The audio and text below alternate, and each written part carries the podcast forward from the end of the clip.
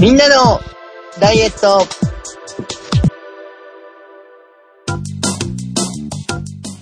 この番組は、やればできるよ、できるよやれば、やるしかないんだから、やらなきゃダメなのよ、と、葉っぱをかけまくるダイエットバラエティです。お送りするのは私、長井と、なんすけど、よ哲夫一郎です。よろしくお願いします。ろしくお願いしますよ。ろしくお願いします。ごめん、知らないこれ。あ、そうですか。あら、あ、あの、ネあいや、タ帳に、半助さんってことじゃないですか。地元の。え？地元バンドですかこれ？ですよね、確か。そうですよ。そうです、そうです。まあね、半助さんが捉えてる地元とはもしかしたらお隣かもしれないですけど、あ、そっか、半助さんの横浜は福岡の横浜だったからね。違う違う違う違う違う。そうね。あクレイジーケンバンドさんなんかめっちゃ横浜を出しておられるとこじゃない？今。あ、そうなんですか？いや、でしたよね前は知ってて、1曲2曲ぐらいは知ってるような気がするんですけど、全然そのバックグラウンドとか全然知らず、横浜なんですか？で横浜、横須賀が、あ、まあ、メインで、あ、あ、ごめんなさい。今あの、ホームグラウンドで。遠い田舎者は横浜と横須賀が微妙に滲んでダブってるのでよくわかっていませんが、今ウィキペディアを調べると神奈川県横浜市中区本木を本拠地とし、メインの横浜県さんが横浜市のゴミ分別プロジェクト横浜は G30 のテーマソング、いいね横浜 G30 や横浜一律港総合高等学校の校歌の作曲を手掛けるなど地元に密着した地道な活動に力を入れておられるのが特徴なんだそうです。あ、じゃあ、横須賀じゃないですね。もう本木したら、まあ横浜ですよね。ザ横浜。まそう、横浜横須賀で、割と横須賀をテーマにした歌をたくさん作っておられたりはするええんですよ。で、横,、まああの横浜健さんってお仕事まだ音楽だけで食べる前って貿易かなんかで港かどっかで働いてあったんじゃなかったっけ？ええですね、確か。それが横浜港だったと勝手に思ってたけど、ほうほうほうまあでも本木だったら横浜港。あ、えっ、と、横浜、横浜市中区でいいんですかこれ？うん。中区出出身で、現在も、現在も本木に住み、地元に密着した音楽活動をなさっていると。すいません。横浜市民ごめんなさい。横須賀のドブ板通り商店街も愛好しており老舗のスカジャンショップや州ワッペンの店の店長ともコインの中であるってそんなこと書くのかと思ってちょっとびっくりしましたがうんうん。そうでしたか。まあ今回の出展はね、あの、クレイジーケンバンドさんの、やるときはやらなきゃダメなのよっていう曲でですね、これ2003年にリリースされておりますが、これコマーシャルにもなったんですよ。えええ 何のコマーシャルだかすみません、ちょっと確認し忘れてましたが、だからかなり多分耳馴染みがあっても、まあ広い方に親しまれてる曲じゃないかなと思っておりましてですね。ごめんなさい。てか俺、ここのシリーズに出てきたので知ってる曲あったのかなっていうぐらいで、ー、え申し訳ない感じがしますが。はいいや、。でも、割とここのシリーズはあの、なんちゅう、ポピュラリティの高い楽曲、そう、みたい。多分セレクトしてるはずなんですよ。ー、うんはやるときやらなきゃダメなのよは J フォンシャメールワールドの CM ソングすごいな、J フォン時代ですか。J フォンからボーダフォンに行ってソフトバンクだよねあそうあ、はい。なんで僕はこの、こう最近聞いたようなこの曲が2003年うん。はい。というのに驚きました。そ そうですね。すごいな。J フォン時代か。っていうか、クレイジーケンバンドさんってそんな昔からん活躍されてた感じなんですか、ドリカムクレイジーケンバンドミスチルあたりはなんか若手若手のような気がしてるんですが、もう大御所なんだよね。そうですね、かなりの。はあえーあとスカパラ、東京スカパラ。はい。ああ。同はじ時代ですか？なんか僕のイメージは1990年中盤後半から出だしたから、そうかはい、2003年だから、それの、有名になってからですよね。っていうことなんですね。ええなんか、最近、最近ってことはないけど、そんな昔から活躍されてるっていうのは、なんか、イメージがちょっと違ったな。まあでもいろいろ、多分この時期から割と結構売れてらして、いろんなドラマに主題歌とかもやってたはずなんですよ。うーん。1990、僕からすると5年ぐらい後ぐらいから聞いてて、この2003年ぐらいの時には、わあ、もう CM するぐらい有名になったん。やね、っていう気が昨日のように思っております。うん、あそんな感じなんですか。いや、なんかすいません。なんか音楽系が全然ダメで。まあ、わかる人にはわかるでしょうし、であの、ファンの多くの人に分かるはずですよ。うん。ファンの方ごめんなさいみたいな感じですが。はい。ということで、やればできるんですね。できればいい。あの、その曲の良いところは、あの、もう、そのままだなっていうのが、だから割と結構ずっとたまに僕頭の中これ、流れることがありまして、やらなきゃと思って。そう、あの、もうやるしかないんだからやらなきゃダメなのよっていうのは割と、そうだよなって思うことが結構多くてですね、個人的には。本当ですね。はい。頑張って、そうね、やらなきゃダメなのよ。なんですが、さあ、私たち二人は、やっているんでしょうか？そうか。ということで早速、今週は、行きましょうか。正解発表ですいってらっしゃい。よっなんかこのやらなきゃダメなのよっていうスタートを切った回が今週かっていう、ちょっとね、困ったぞっていうところなんですが、なんでまた結論を先に言っちゃうんですか？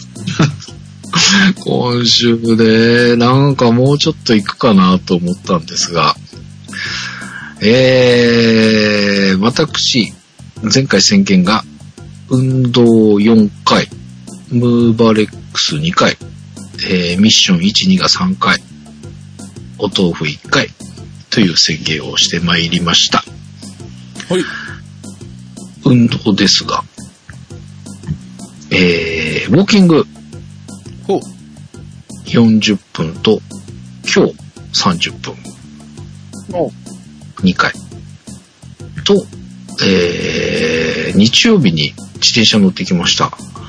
ほう2。時間。う、もう、おー、運動3回。ちょっと4回には1回足らず。でございました。じゃあちょっと仕事が、やっぱ、落ち着きかけてきた？そうですよね。あのーまあ、コロナの問題もありので、はい。意外と遅く、時間が拘束されるのが短くなった感じ。おう。で、ただまあ、え、もういいよねって思いながらも、いや、意外とやることあるなって遅くなったりっていうことがあるんですが、まあでも前ほどではないっていうかな。平均して早く帰れるようになってきたので、少し動く時間を取れるようにはなってきています。おめでとうございます。なので、ムーバレックスも再開できるはずが、2回の宣言のうち、今週0回。明太ピリリが全然進まないんですよ。どうしましょう。明太子腐るよ。明太ピリリ2があるのを発見したんですよ。へえ。あのーまあ今佳境に入っちゃってたので、これ再開し始めたら終わっちゃうなっていうのがなくはなかったんですけど、あ、でも2あるやんと思って、これなら、ムーバレックスやってもまだ見る楽しみがあるし、って思っていたにもかかわらず、でね、一回、この運動4回の1回をムーバレックスで2回16分のセットやったら、1回にできるじゃんって思った時があったんだけど、寝ちゃったんだよね。っていうことで、今週ダメでした。ただ、ミッション1、2は再開してます。つってもおー2回 しかできなかった。3回ずつやるつもりが2回ずつしかできていませんが、一応やった。うん。ちょっと不活。ちょっと不活。で、まあ、お豆腐は、まあ、タイミングがあったらっていうところで1回にしてたんですが、まあ、これはなく、0回です。ブー。っていう。で、咀嚼は、えー、一応、お弁当の日はサボりなし。あまあ、土曜日はサボりなんですけど、以外はやったので、まあ、ありかなっていうのと、えっ、と、野菜をちょっと意識したかな。うん。麺もちょっと野菜を入れてしっかり噛むように意識してみました。あ、二郎系で野菜をマシマシにしたとか？あーあとね、行ったことない人知ってるよ。なんかもやしいっぱい持ってるんでしょ？山のように。ああ、そうそうそうそう。いや、でも、二郎系のやつはね、カップ麺だったので、マシマシはできなかったんですけど、久々にあそこ行ってきました。何でしたっけ？長崎ちゃんぽん。おうリンガーハット。リンガーハット。そう。で、長井だったでしたっけ？紹介してくれたのが、あの、低糖質麺。はい、はい。あオプションで選べるやんって思ったんですけど、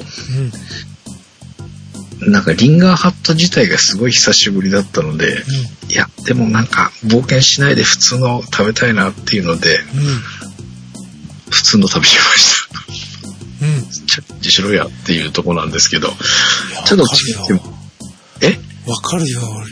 俺も皿うどん行きたいと思ってももうでも大体久しぶりになっちゃうからやっぱり王道を一回食べてになるからしょっちゅう行かないと焼きうどんに行かず皿うどんに行かずもっと行かないと低糖質とかに行けないもん。でよかった。分かってくれる人がいて。そうなんですよね。でもね、あのー最寄り駅、鶴見にできたんですよ、リンガーハット。最近できたんですか？うん、ちょっと経つかな。でもへ、行きやすくなったので、え低糖質麺はチャレンジしてみようかなと。はあ。あのー長田さんも食べたんでしたっけ？僕食べました。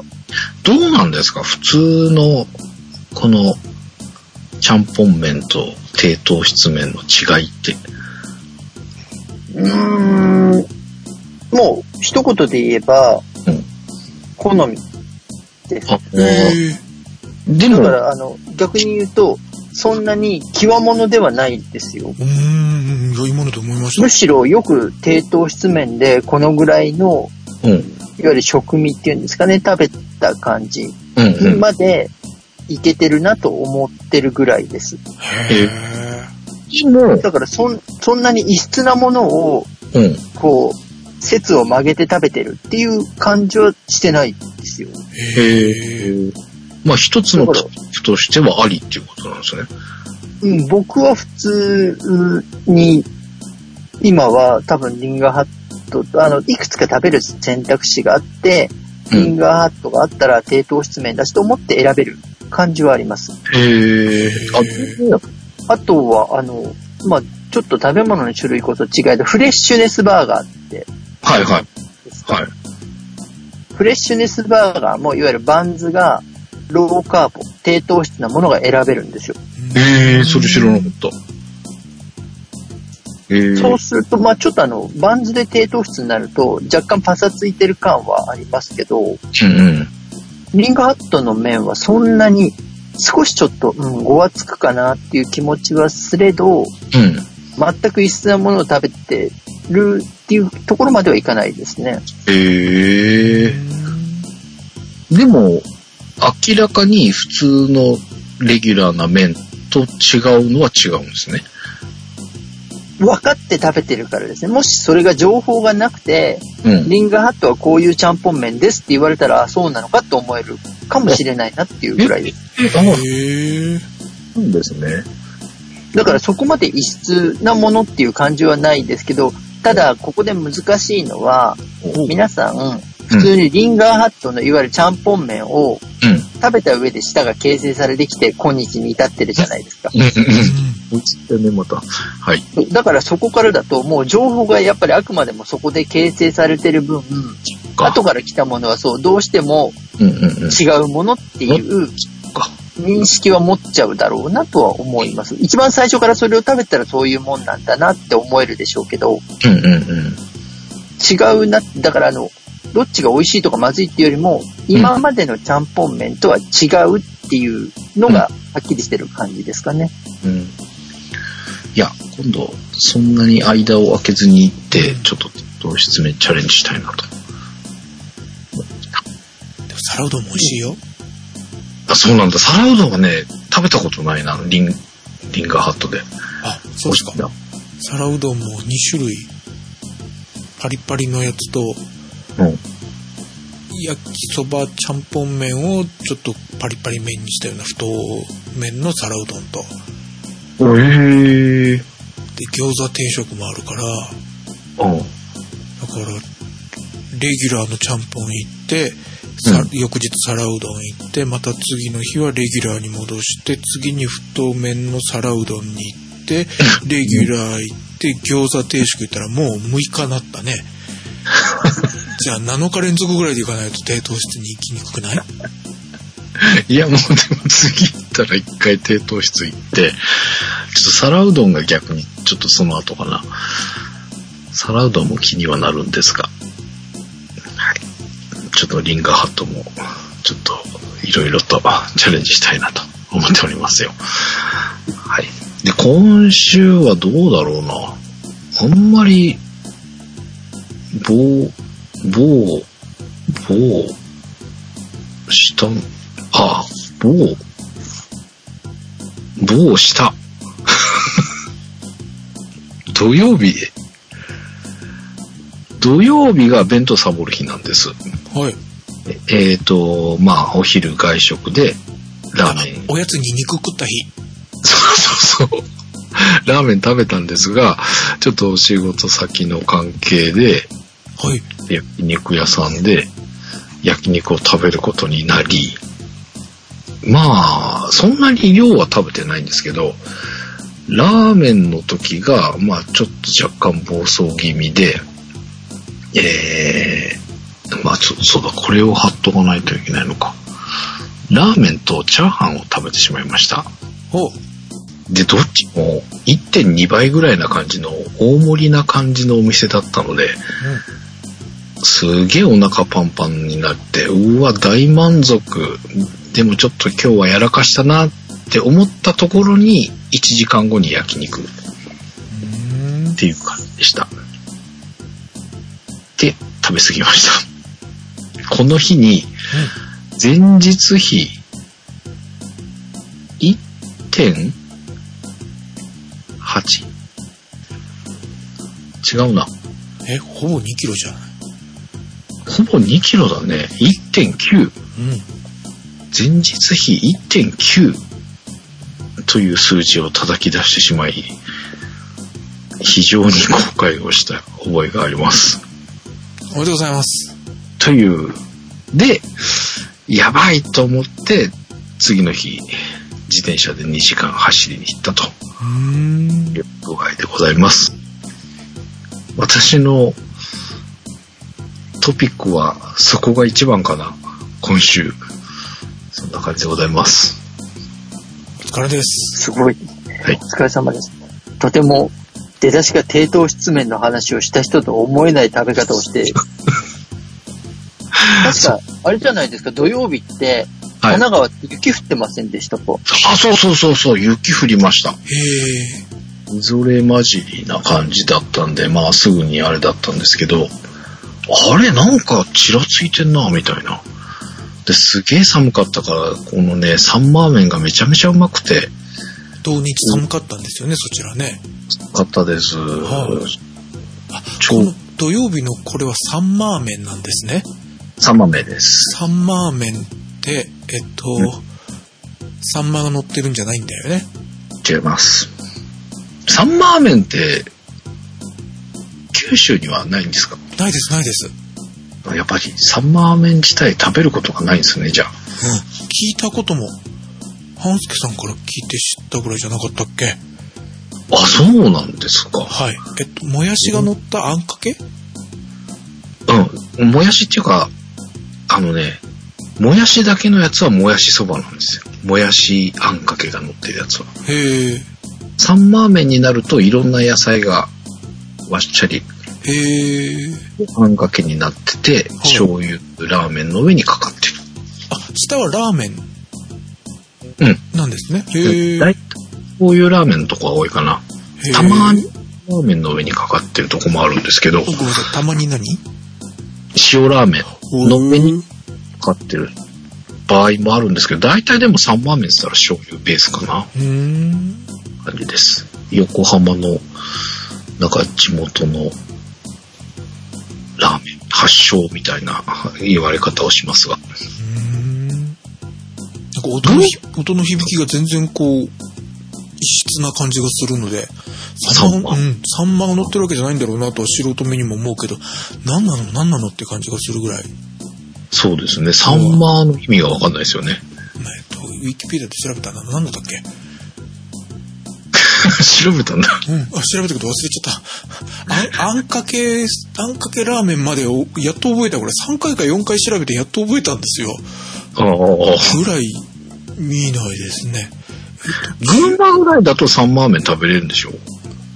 あの、そんな特殊な食べ物みたいな言い方をしなくても大丈夫です。あの、普通にサンマーメンあこれはりますけど。特殊じゃないんですか？これは、九州からすると特殊な感じがする、これは。へえ多分。ただ九州が、あの、はい独自の食文化が発達してるじゃないですか。ある意味完成されてるというか。そうですかはい。だから入っていく余地がないんじゃないかなと思うんですよね。そういう意味では、あの、うん入っていくっていうか、あの、入って発展していく余地がないってはい言ったらいいんですかね他に美味しいものがたくさんあるので、はい。多分、さあの、そう、そう言うと、あの、サンサンマーメンがあまり美味しくないみたいな話になっちゃいかねないんですけど、決してそういう意味ではなくてですね、あのはいはい、全然別個の文化としてあるので、はい。うん多分あの、サンマーメンがフィーチャーされるよりも、はい。うん。他にたくさん同じくらい美味しいものがいろいろあるお土地柄なので、はい。うん。多分あの、そんなに、なんだろう、食べることが話題に上るほど、ポピュラリティを占めてないっていう感じですかね。へこういうしょ、まあこのサンマーメンは別として、普通に醤油ラーメンとか食べれるとこってあるんですか？豚骨以外。ー福岡ですか？はえっと、少ないですね。でおも、ー。僕子供の頃は、えっと、昭和42年生まれ、1967年生まれの僕は、えっと、子供の頃だ、えっと、小学校6年の時に、うまかっちゃんが出たんですよ。それまで、うんそれで豚骨っていう響きを知ったんですね。い。うん豚骨ラーメンって。だからそれまでは、えっと、北九州だったし、そんなに豚骨じゃない、ただの中華屋さんで出前をしてもらう中華屋さん、っていうかラーメン屋さん？で、うんうん今思えば醤油ラーメンみたいな、中華麺、中華そばみたいなやつでした。おーそういうところもああるんあると思う。うん単純に子供だから、あの、世界が狭かった部分、多分にあると思うんですけれども、そんなにラーメンに豚骨とか醤油とかいう種類があるのもなかったし、うん。という点で、あの、豚骨というのをちょっと、最近とは言えないけど、物心ついた、ちょっと後から意識しだした感じなので、そう豚骨ネイティブでもなくて、結局僕たちは、まあ北九州のせいもあるけど、よく、ちゃんぽん文化麺だよねっていう言い方をするぐらい、はい。ちゃんぽんは大抵豚骨ベースじゃないですか。うんうん。でこあの親も子供に食べさせる時に野菜が乗ってる方がいいよねってことでよくラーメン食べたいって言ったらちゃんぽんに連れて行かれてちょっとなんか違くねみたいな気がするっていう記憶があったんですね。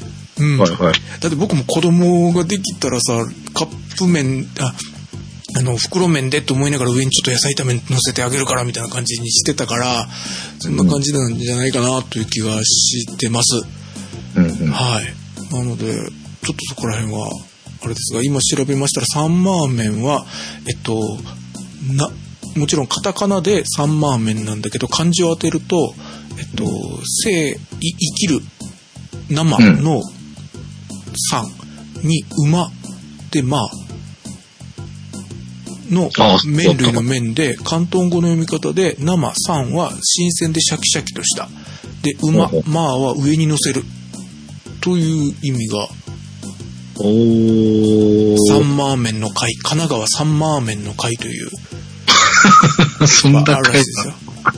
あれでしょう。えー、あ、そう、なんか上りがあってか、横浜じゃなくて神奈川の発祥って書いてあったような気もするな、そう言われたら。半助さんと連れてってもらった時にそれを見たような気がする。うん。まあでもそれ言うと、あんかけじゃなくてもいいってことなんだね。そうだね、これだったらね。でも僕からするとその横浜の、まあ、エリアでサンマーメンもあるわ、この前から言われてたタンメン？うんうんうんうん。横須賀？うん。うんうんあなんだっけ、ソウルフードって言われてたじゃないですか、このタンメン？あー、あ？担々麺？担々麺か、ごめんなさい。うん。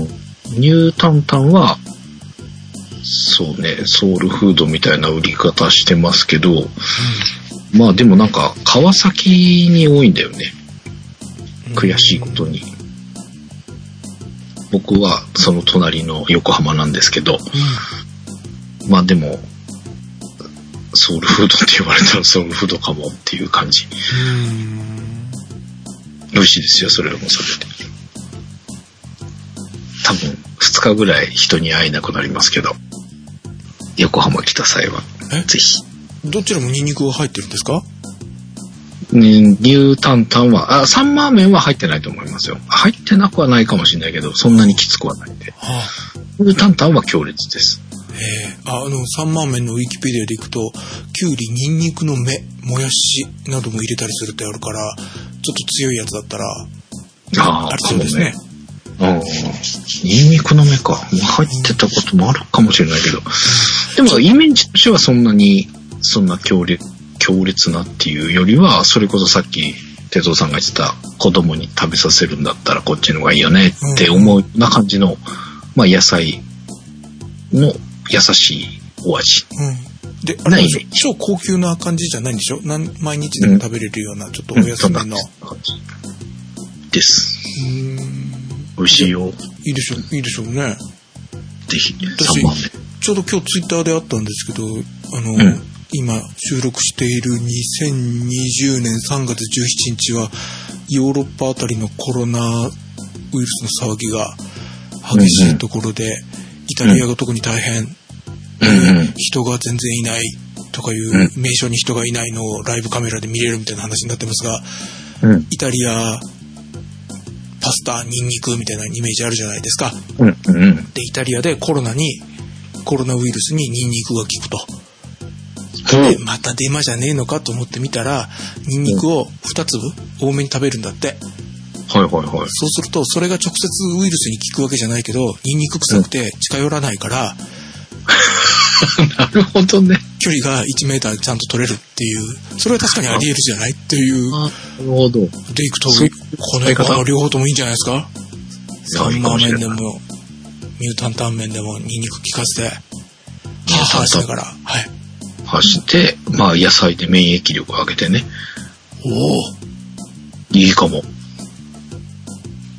ぜひ、横浜にいらした際は、ニュータンタンとサンマーメンはい。召し上がいただいて。サンマーメンのカップラーメンみたいなのはないんですか？あーんと、ありますけど、うん。あれもまあ美味しいっちゃ美味しいんだけどな。でもやっぱお店で食べてもらいたいかな。うん。横浜に来た際は美味しいとこ紹介しますんで。てか一緒に行きましょう。僕も食べたいし。うん。あ、今日行ったね、こう、あ、今日っていうか、この、暴走した時に行った高校がね、なんかいい感じでしたよ。ちょっと昭和な感じの古っちいお店で、じいちゃんとばあちゃんが二人でやってるんですけど、うん。美味しかったし、量も美味しい。雰囲気もなんか懐かしい感じで、ちょっと狭いんですけど、良かったですよ。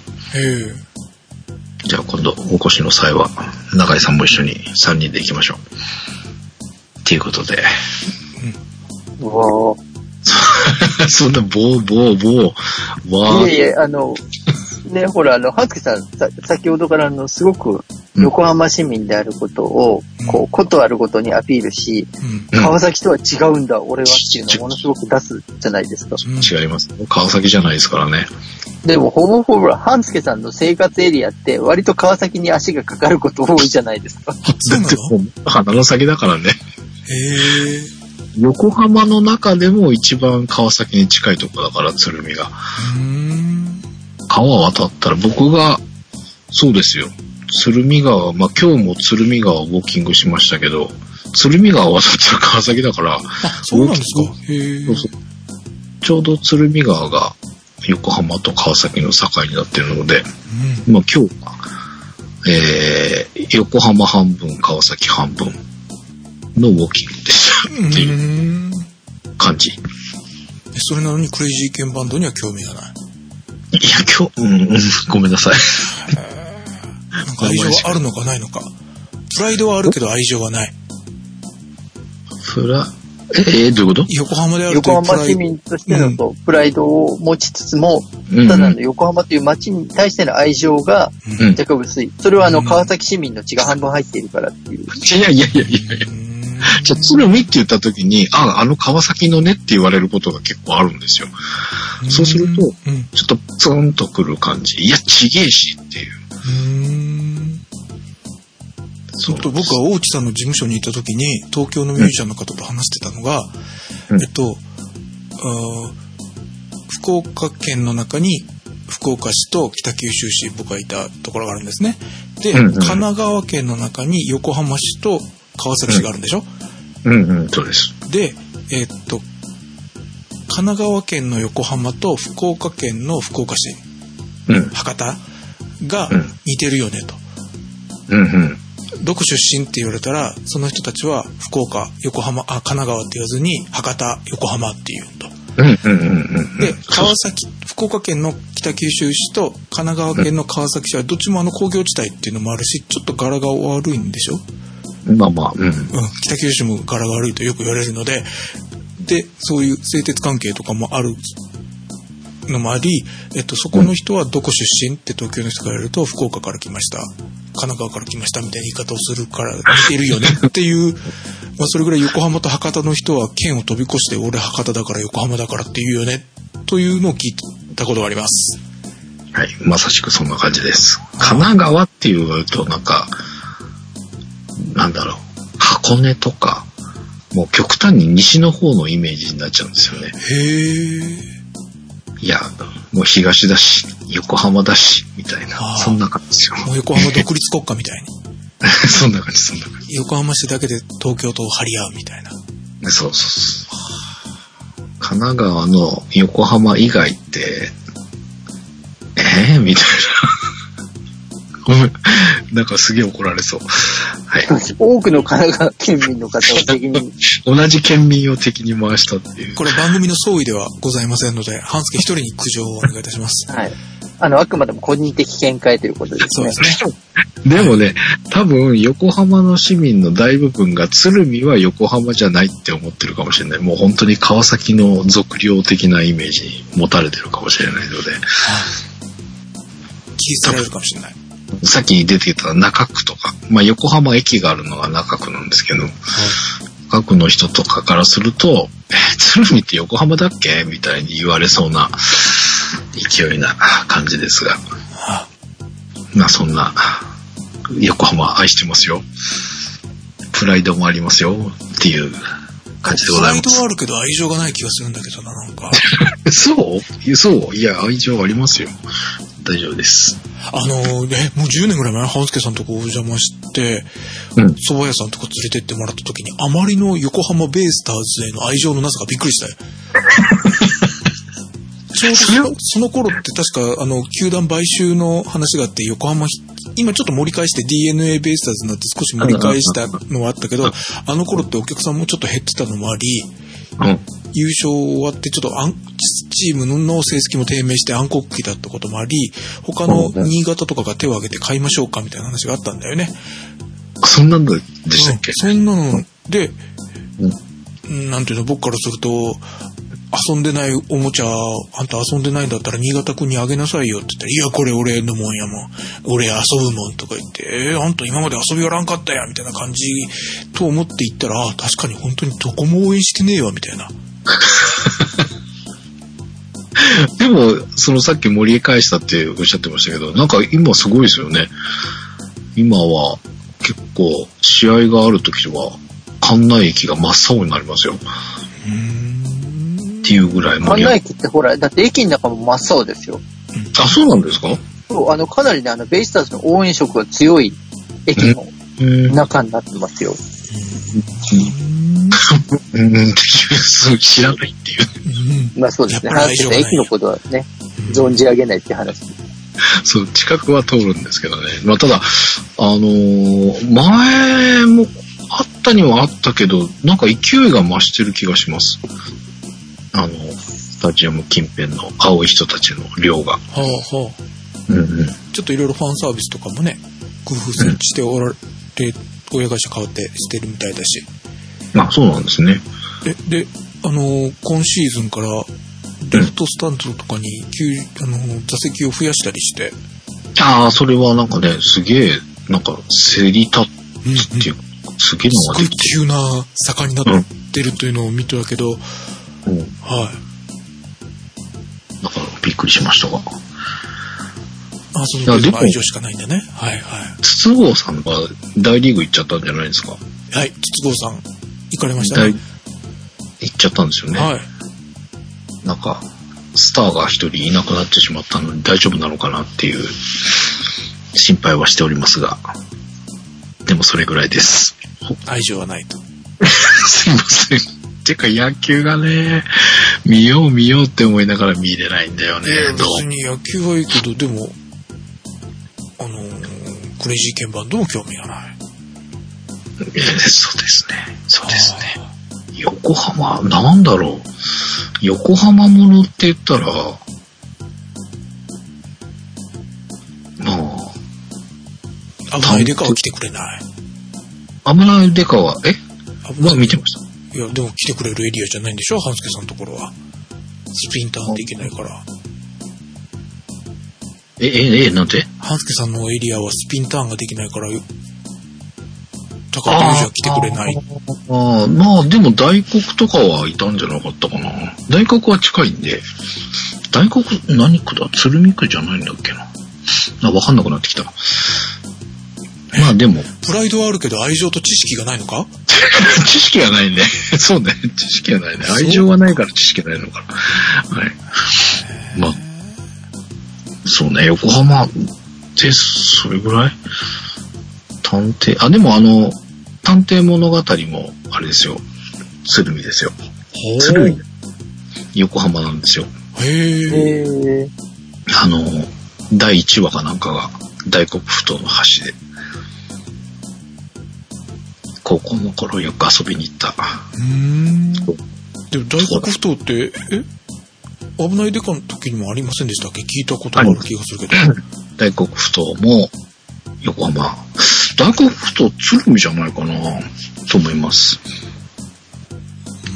近いですよ。鶴見駅の海側に越えてったらすぐです。うーん。そんな感じです。ああ、まあ横浜市から捨てられないように。そうね、本当に捨てられ、川崎、前川崎行けやって言われたらすげえショックなんで、鶴見で横浜で頑張っていきたいと思います。っていう話がどんどんいそれましたが、はい。えー、そんな今週の私の成果、発表です。前回ご紹介したのが、えー、2020年3月10日の計測値でございました。体重が92.2キロでした。はい。えー今週3月17日の計測でございます。体重、じゃん !91.3! 0.9kg の減量です。おおめでとうございます。頑張りました。まあ、頑張ったって言われてうんも、ものすごい実感は薄いです頑張ってはないんじゃない？あれだけ食べた話を聞いた後に頑張りましたっていうのは何を頑張ったのか、あの、今一つはっきりしないですけれども。えーまあでもね、数字がね、あの、大事ですからね。うん。体脂肪です。前回ご紹介した体脂肪率が26.8%でした。今週の体脂肪率です。じゃん。27.4。0.6%の増量です。お肉食べ過ぎましたお。疲れ様です。いや、お肉じゃないかもしれないですよ。かな。はい。で、ウエストです。ほい。前回ご紹介したウエストが108.1センチでした。はい今週のウエストです。じゃん !107.5。0.6センチメートルのマイナスです。おめでとうございます。お疲れ様です。よかった。よかった、よかった。うん、ただ、昨日だとね、体重マイナス1キロなんですよ。だから2キロぐらい前回から、まあ、足られば言ってもしょうがないですけどね。今日もう一回戻しちゃったんだよな。でもこの成果ネタ帳に書いてる体重は全部90を超えていらっしゃいますよね。あ、ギク、ギク、気づいちゃいました。うん。そう、もう一回80代に戻さなきゃって思ってが、ね、頑張ってたつもりだったんですが、は割ることが今週できず、全部90超えちゃったっていう状態でございました。い。アベックラーメンか？熊本の。あー、ベックラーメン。た後からえ切ってなくないか？ああ、あの影響が。石本さん送るんだ石本さん送ってくれ あと4回食べたら100いくんじゃない？いや、行かない行かない。石本さん指で5、5、5セット送って。行かない行かない。大丈夫です。はい。っていう。まあでもちょっとラーメン多かったかな。結構カップ麺系が。あ、あとね、九州のごぼ天食べました。はい。カップ麺の？はい。まるちゃんがバリウマごぼ天うどんっていうのを出しておりまして、はい。これ九州では売ってるの？えーっと、見たことがないけど、僕があんまり麺類を見ないからじゃないかなって気がするけど、はい。これは九州に行ったら必ず買えるのかな？どうなんだろうって思いながら、いたまたま九州フェアみたいなのが最近多いんですよ。へえ。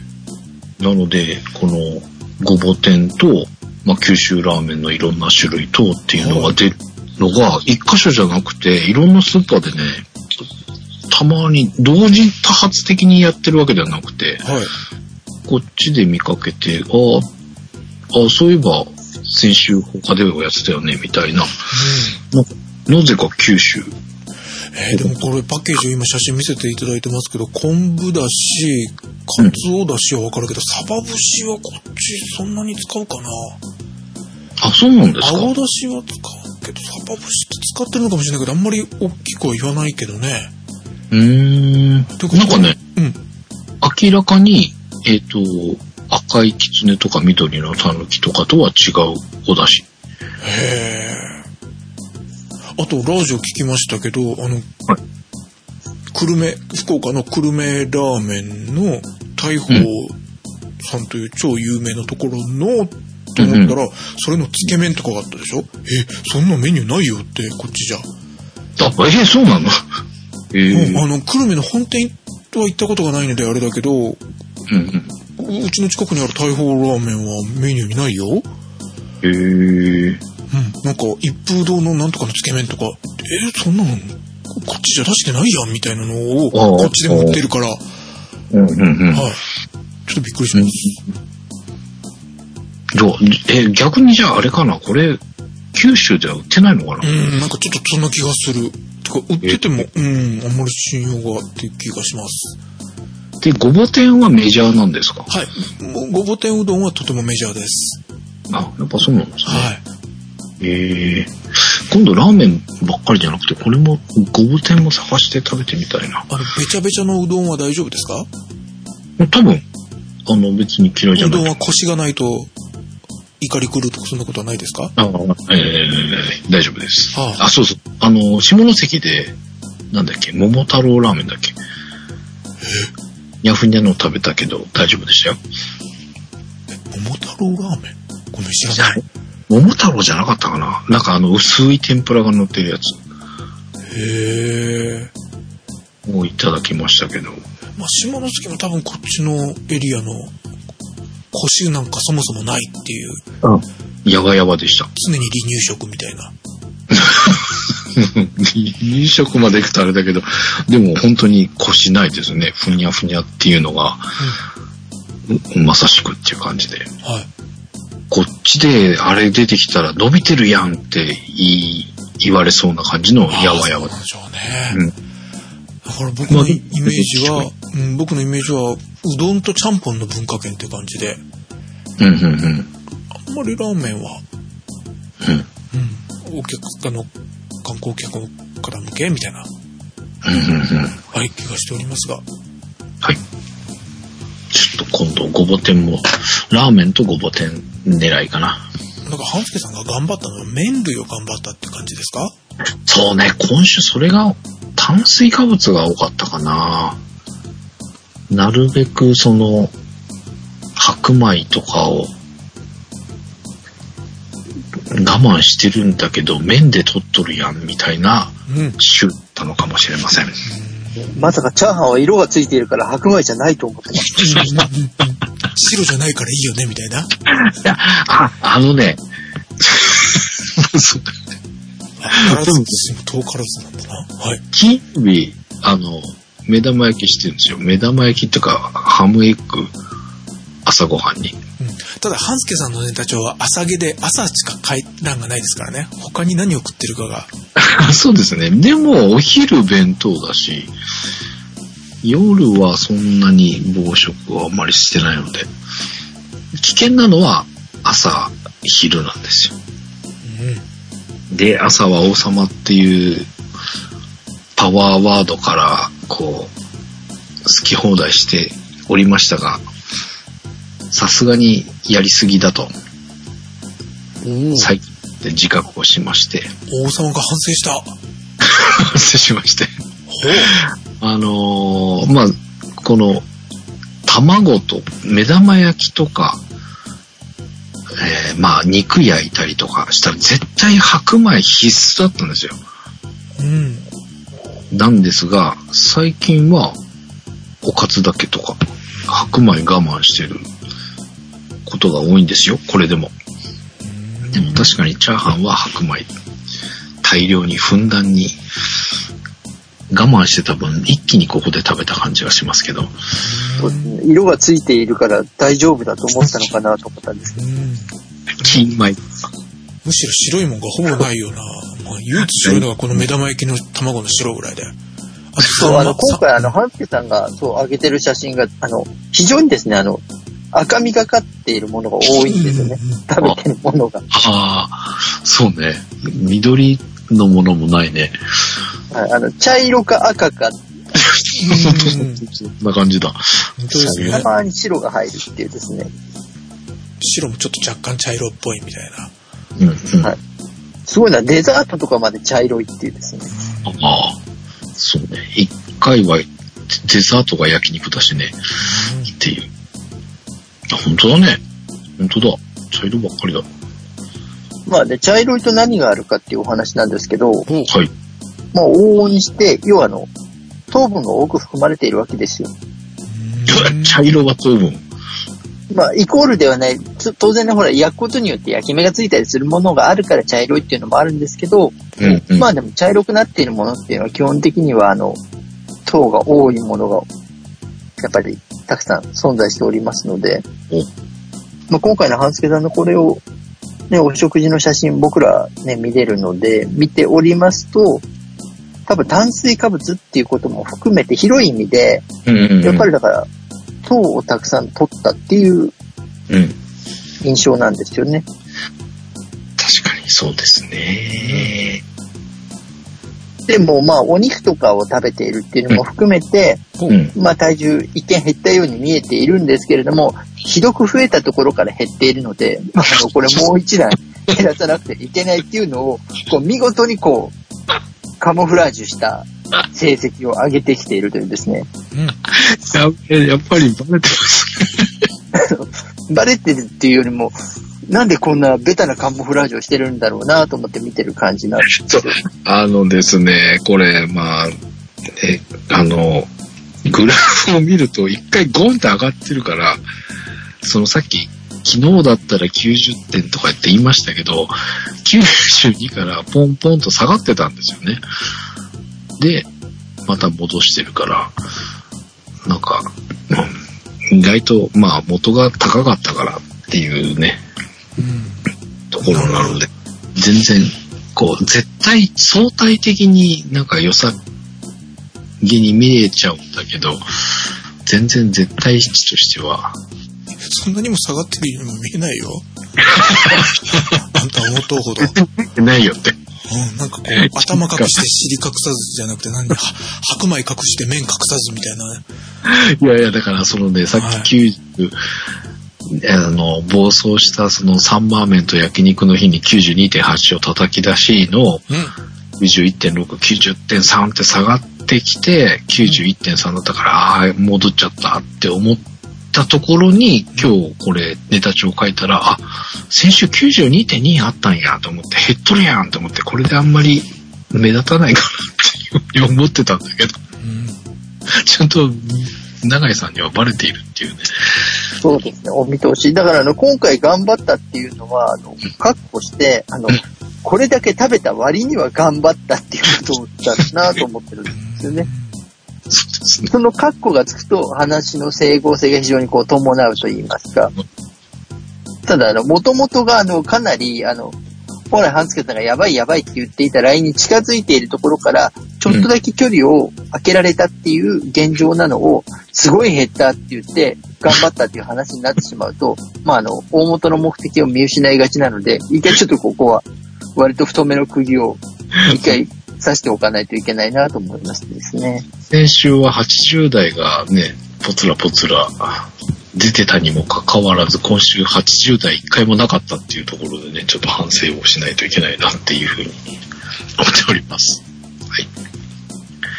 まあまあまあまあ、ね、あの、反省というか、あの、これだけいろいろ美味しいものを食べたじゃないですか。うん、うん。なので、であと、これに見合うだけ野菜が食べてられるんであれば良いなと思ってるわけですよ。うん、うん、うん。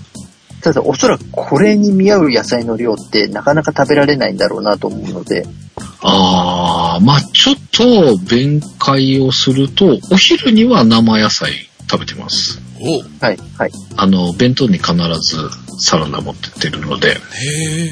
そこで生野菜は取ってるんですけど、でもお昼とか、あ、お昼に朝とか、夜も多少取ってるけど、でも、まだまだ少ないかな。その、なんだろう、この肉の量に見合うだけの野菜は食べれてないのは確かですっていう感じですかね。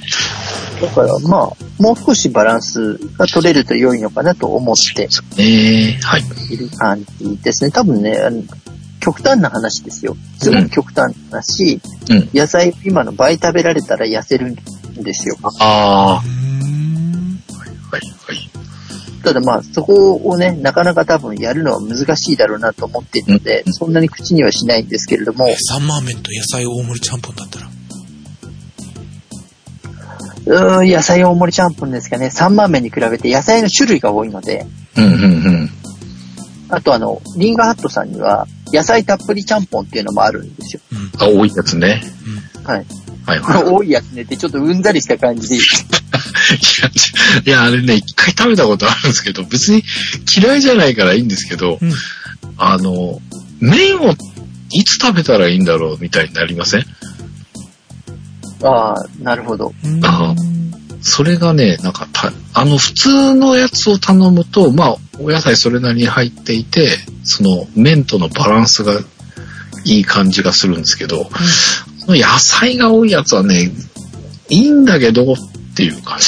あの、ドレッシングが来ます？そ。そうそうそうそうそう。なので、こう、ドレッシングで上をサラダみたいにして食べて、ある程度通常の量になって麺と一緒に食べる感じ。ちゃんぽんとして、なんか、なんか、2種類食事がある感じで食べてます、え僕は。えうん。ああ、なるほどね。俺、なんか、どこ、どこまで食べたら麺食べてもいいのっていう、なんかそんな感じが、こう最初に一口食べり、早く。ああ、そうそうね。なんかね、それがこう、これはいつ、いつ、どこまで食べたら麺食べても怒られないの？みたいな、そんな感じは頭がぐるぐるしちゃうのがなんかストレスになるというか、な感じがします。はい。まあでも野菜ちょっとね、意識して増やすのと、ちょっと魚が今回取れてないっていうのが、ちょっと気にはなっているんですけど。そうですね。お魚、取れてないですね。なんですよ。なので、ちょっと、弁当もみずっと同じ、そのなんだろう、野菜炒め的な、お肉と野菜炒めみたいな感じのがメインと、っていう感じで、あと半分かぼちゃか。えー、な感じで、毎日、ほぼ毎日同じ感じなんですけど、そこをちょっと、なんか、魚にするとかしてみようかなって思いながら、なかなか切り替えができてないんですけど、ちょっと時間に余裕があるときに試して、シフトしていこうかなと。あと野菜か、どうやって増やすかな。うーん。まあ、あと、できれば野菜炒めの日と、うん。蒸し野菜の日とか、ああ、そっかやってくれ。ると良いなという。そうそうですね。あのーはい前に教えてもらったレンジでチンするやつ、そうです、そうです。そういったものを使って。そうっすね。そうだ、あれを忘れていた。できればいろいろなバリエーションでいけた方が良いのと、まあ、野菜炒めだとどうしてもやっぱり油を使うのに対して蒸し野菜だと、うん。うん。その部分でもまあカロリーが減らせるっていうのもありますし、うんうん。いろいろな形で野菜が取れるのは、とても良いことなので、もう少し野菜を食べる量を増やして、食物繊維を入れる量をうん増やしてもらえると良いなと思っているんですよね。そうすると多分体重にも反映されていくだろうと思うので。多分それが一番手っ取り早く体重を落とす手段になると思うんです。なるほど。野菜。あとはまあ、いわゆる根菜類みたいなものも割と蒸したりとかレンジアップすると、うん意外と火が通りやすかったりもするじゃないですか。うんうんうん。あ、そうそう。だからね、あの、お弁当に入れるかぼちゃは、その、野菜炒めするときに一緒に最初放り込んで、蓋して、蒸し焼きみたいにして、かぼちゃだけ回収するんですけど、短い時間でね、蓋して蒸し焼きみたいにすると、結構簡単にホロホロになってくれるので、で、なんか、かぼちゃが取り入れやすかったっていうか、そんな感じでやっております。あ、そしたらですね、ちょうど私が最近見た、アマゾンの調理器具をスカイプでちょっと言う送っていいですか？はい。エビスという会社のレンジで簡単野菜たっぷり焼きそば1個。ということで焼きそば990円。で、まあ、レンジ調理器具で、えっ、と、丼みたいになってまして、で、中にうん。一層、蒸し器みたいな穴の開いたのが、中蓋というか、にあって、その下の方に野菜を入れて、えー上の、蒸し器の上の方に麺を入れておくと。で、チンすると、うん。蒸されて、あとは、えー電子レンジから出した後にソースかけて混ぜたら野菜もあ油も使わないからヘルシーよというおやつなんです。はい。でまあでも買うほどでもないかでもあったら便利かなぐらいの値段と機能と思いません？はい。で、あのー今、いろんなものに、こういう商品写真があって、例えば iPhone のストラップとか、うんケースとかだったら、うん隅の方に iPhone はついてませんとか書いてるじゃないですか。うんうんうんかるよ、こんなもん、この値段で iPhone がついてるわけねえじゃんとか、ちょっと書きすぎじゃねえとか思いません？うんうん、思う思う。なんですが、この、今送ったやつの1枚目の画像、うん。レンジでたっぷり焼きそばっていうのが非常に焼きそばっぽいじゃないですか。うんうん。なので、下にスクロールしてみてください。カスタマーレビューがありまして、星5つ星のうちの3.1。星5つと星1つ。コメントがあって、星1つのお客さん怒ってるんですね。説明不足。野菜やそばが入ってると思ったら容器だけだった。中身は別ってちゃんと書いておいてと怒ってる方がいらっしゃるんですよ。俺逆にこれだけ見たからまたアホか見りゃわかるやろと思ってスクロールあ上がってみたらあなんかこのロゴだったら確かにこれ自体が焼きそばの気はするよねっていう。これは、わからなくもない。ねこれはわからなくもないと思いません？なんかカップ麺の上にありそうな色。うんうん。この、焼きそばっていうロゴもね、ロゴっていうか、そうそう文字の。自体文字とその処理が、うん。そして990今、円その、さらに、ははいい、下を見ていくとですね、はい。そのレビューを見て、3人のお客様がこれが役に立ったと考えていますって 衝撃の結果が、俺もそうかな。俺もそう思うっていう意味で、うん。これはこれはちょっと俺も思った。とちょっと同情しました。あーなるほどね。うん。確かに。まあでもこういう、結局、ね、レンジアップして、油を使わないっていう、野菜も取れるし、油も使わずに済むしっていう、えそこが低糖質麺だったりしたらいいんじゃないんですか？あー素晴らしい。あ半助ちゃん痩せちゃう？どうしよう、困ったな。麺を食べてるのに痩せちゃう？もう鶴見区 鶴見区名物でなんか半助麺かなんかを作るんだあ、それがいいか。それが当たって、横浜で偉い人になれるかもしれない。ねそうだまあね、川崎ではかさえるかもしれないです。多分川崎はね、そういうの、もう油使っても、た乳タンタンが売れる土地ですからね。ただいま番組中に不適切な発言がございました。お詫び申し上げます。この発言は番組の総意ではございません。あくまでも、半助、個人の見解です。これは番組の総意ではございません。あの、はい、クレームはすべて。あの、この前冗談で、番組のアフィリエイト用に調べてたら、わら人形が本当に Amazon で売ってましたが、それ全部半助当てでお願いします。川崎の方、はい。鶴見区に、はい。今でも川崎おしゃれスポットになりつつあるからね、人も増えてるから敵がいっぱいになりそうだなっていや、いう。その時点で川崎おしゃれじゃないと言っているのは半助です。と 超怖い。鶴見川を越えて、はい。はい。鶴見区を進行して、はい。はい。てください。ということで。まあちょっと野菜、ね、な、哲夫さんがあれでしょう、ちょい足しとかしてた時期は、今はどうなんですか？意識せずに野菜入れてられてる感じですか？えっと、僕はネタ帳に野菜を書いてはいるんですけれども、もう、ずっと家で食べる量が多いと炭水化物が明らかに多いね。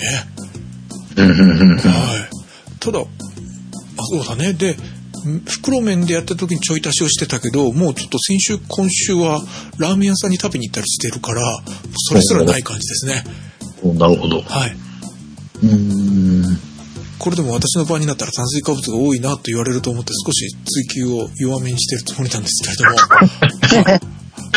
ブーメランになってくるしって。ははい、ということで、まあちょっと、えー、来週野菜ちょっと意識してみたいと思います。あはいということで、ドン。ヨシリンさんのカタラナ入手です。おおよっあ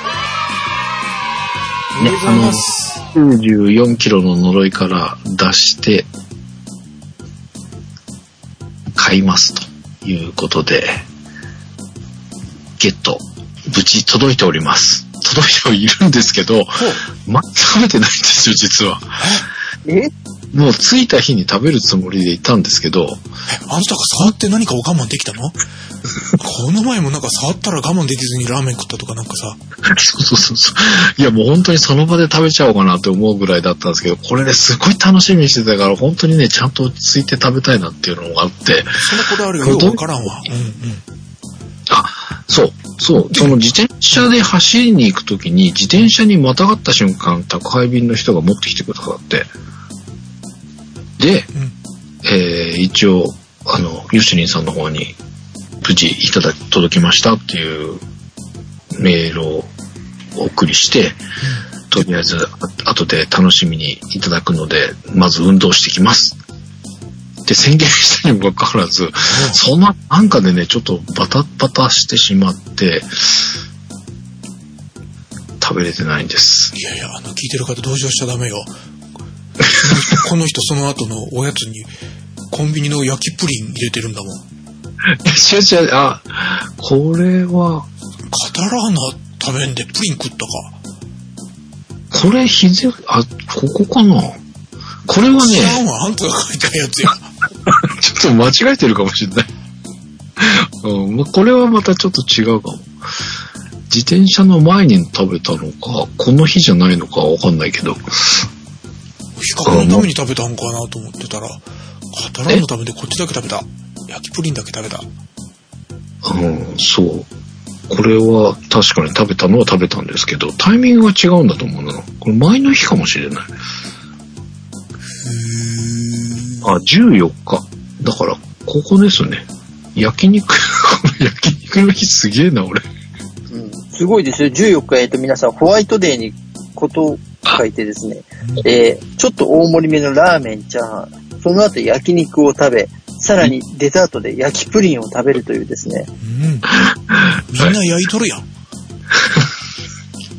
そうでした。すごいな、この日。そら太るよねっていう。はい。っていう感じでございます。なので、まあちょっとこの後、落ち着いていただこう。収録も無事終わったことだしっていうので、後で食べると思います。楽しみです。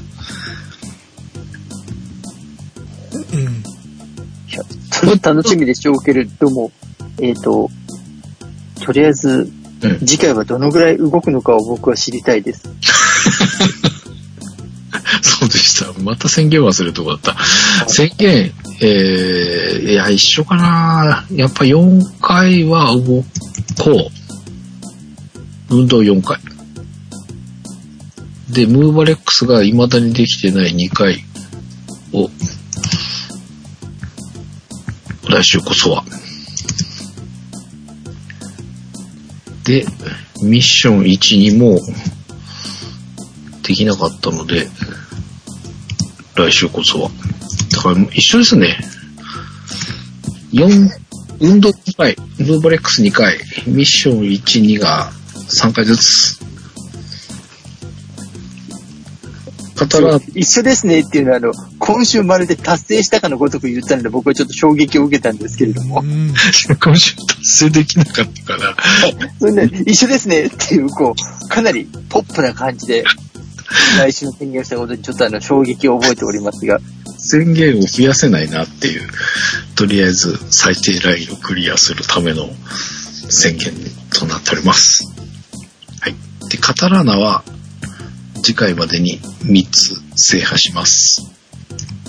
全部食べます。はい。朝昼晩で1日ですか？それとも1日おきとか1日1個とかですか？1日おきぐらいですかね。やっぱいっぺんに楽しみ使っちゃうのもったいないので、1日おきぐらいに食べて。えー、私が購入させていただいたのが、ミルクティー、うん。キャラメル、濃厚チーズの3種類をゲットしましたので、おう。それぞれ来週、来週全部食べてると思うので、来週総ざらいでご紹介したいと思います。まあでも、食べていったら、あの、可能な限り、リアルタイムで、ツイッターとかで上げてください。ぜひ。ぜひ、リンクを貼って、お届けいたします。すごいんですよ。僕の今日、ツイッター途中で何かを見たら、はい。ハンスケさんがあなたのツイートに19件のいいねをしていますっていうのがあって、うん。あ何件だ、何？と、十何件19件。そんなにちょっと驚いたんです。確かに、ものすごい通知が、あの、ピコピコ来るなと思っていたんですけど、その後、後で、パッと見たらですね、ハンスケさんがあなたのツイート、19件のあなたのツイートにいいねをしていますって。もうすぐ終わります。もうすぐ終わります。もうすぐ追いつくので。なんか皆さんのにもね、あの、ツイートしてるのを今日も拝見しましたが、うん。今2月の中頃、ちょうど一月前ぐらいに差し掛かってるんですよね。うん。時系列で言うと。中、中でしたか。もう次見るときには追いついちゃうなって思ってたんですけど、まだ追いつかないかもしれないかな。どうなんだろう。皆さんいっぱい半助さんに、あ、みんなサンダルダイエットをつけてつぶやいていただいて、半助さんが追いつかないように していただきたいですね。追いつきますよ、多分。多分、多分。で、私は先週から、もう、うんえー、半助さんのやつだけ2ヶ月寝かしていいねをしようと思って、今、半助さんのやつだけ何も反応してなくて2ヶ月後にするようにしています。2ヶ月後に哲夫さんからいいねが来るんですか？はい。で3ヶ月と思ったけど、3ヶ月だと6月11日やなと思って。はい511に。ああ、でもじゃあその、皆さんがどんな感じだったかが体験できるわけですね。そうですね。思い知れと思って、はい。2ヶ月我慢しようと思ってます。はい。ちょっと、2ヶ月後楽しみにしておきます。な何かこう、新しい世界が見えるのかなと。はい。それはちょっとぜひ。で、何にも感じずにそのまま普通に、あいいにしてくれたスルーしてたらごめんなさいですけどう、ん。いや、可能性はあると思ってるんで大丈夫ですよ。心の準備できてますよ。もしかしたらね、なんか気づかず。てか、なんか僕のあげるのって毎回同じようなもんばっかりだから、2ヶ月前でも昨日でも分かんなそうな気がするなっていう若干不安がしますが。はい。はい。ということでございました。りがとうございますすいません。長くなっちゃいましたが、哲夫さんはい、もお疲れ様でした。お願いします。以上です。よろしくお願いします。よろしくお願いします。はい。えっと、私は先ほどもう白状したように、うん炭水化物が多かったです。えーっと、そうですね。えー、あ、あとそっか、水分。うんえっと、前回の経口補水液うん。を作ってみたけどと思ったんですが、で、この番組で調べたら、あの、経口補水液の項目に、経口補水液を美味しいと思ったら体調がよあんまり良くない証拠だからっていう記述を思い出して、へえ。だからそうか、経口補水液そんなにバカうまじゃなくてよかったんだ、とちょっと安心しました。おー。やっぱあれが美味しいたら体調が悪いって証拠なんだ。うん。ってき書いてあった。へえ。確かにそうまずいわけじゃないんだけど、そんなにもうまくねえなと思ったよりというところがありまして。なのでもう、えっ、と、自宅作業の時は、今週は、あ今日はサボったか。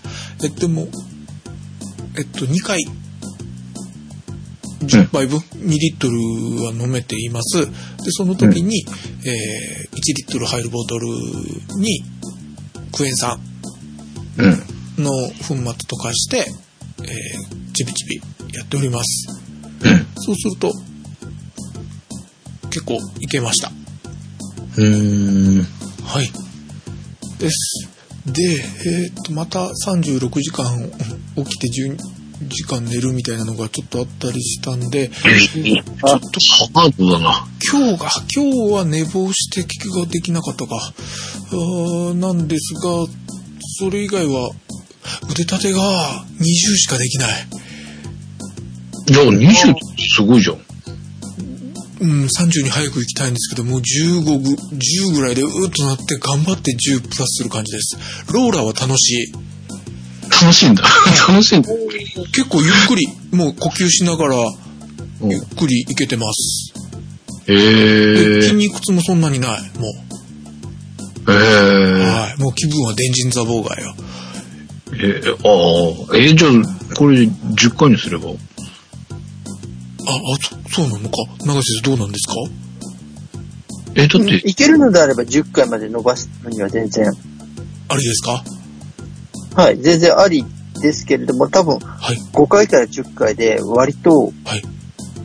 未体験ゾーンに入れるかなという気が。えーはい。なんか余裕になったんだったら、次のステップへ。はい。ああの、じゃあそこは、あの、半助さん、ものすごく人のお話だとものすごい素晴らしい、素晴らしい理論。なんか、あぐら、あぐらかいてすげえ顎で、うん、やってくれりゃ、はい。って感じが。すいません、今正座に戻しよう。。川崎市民の方、もう鶴見区を攻撃してください。はい。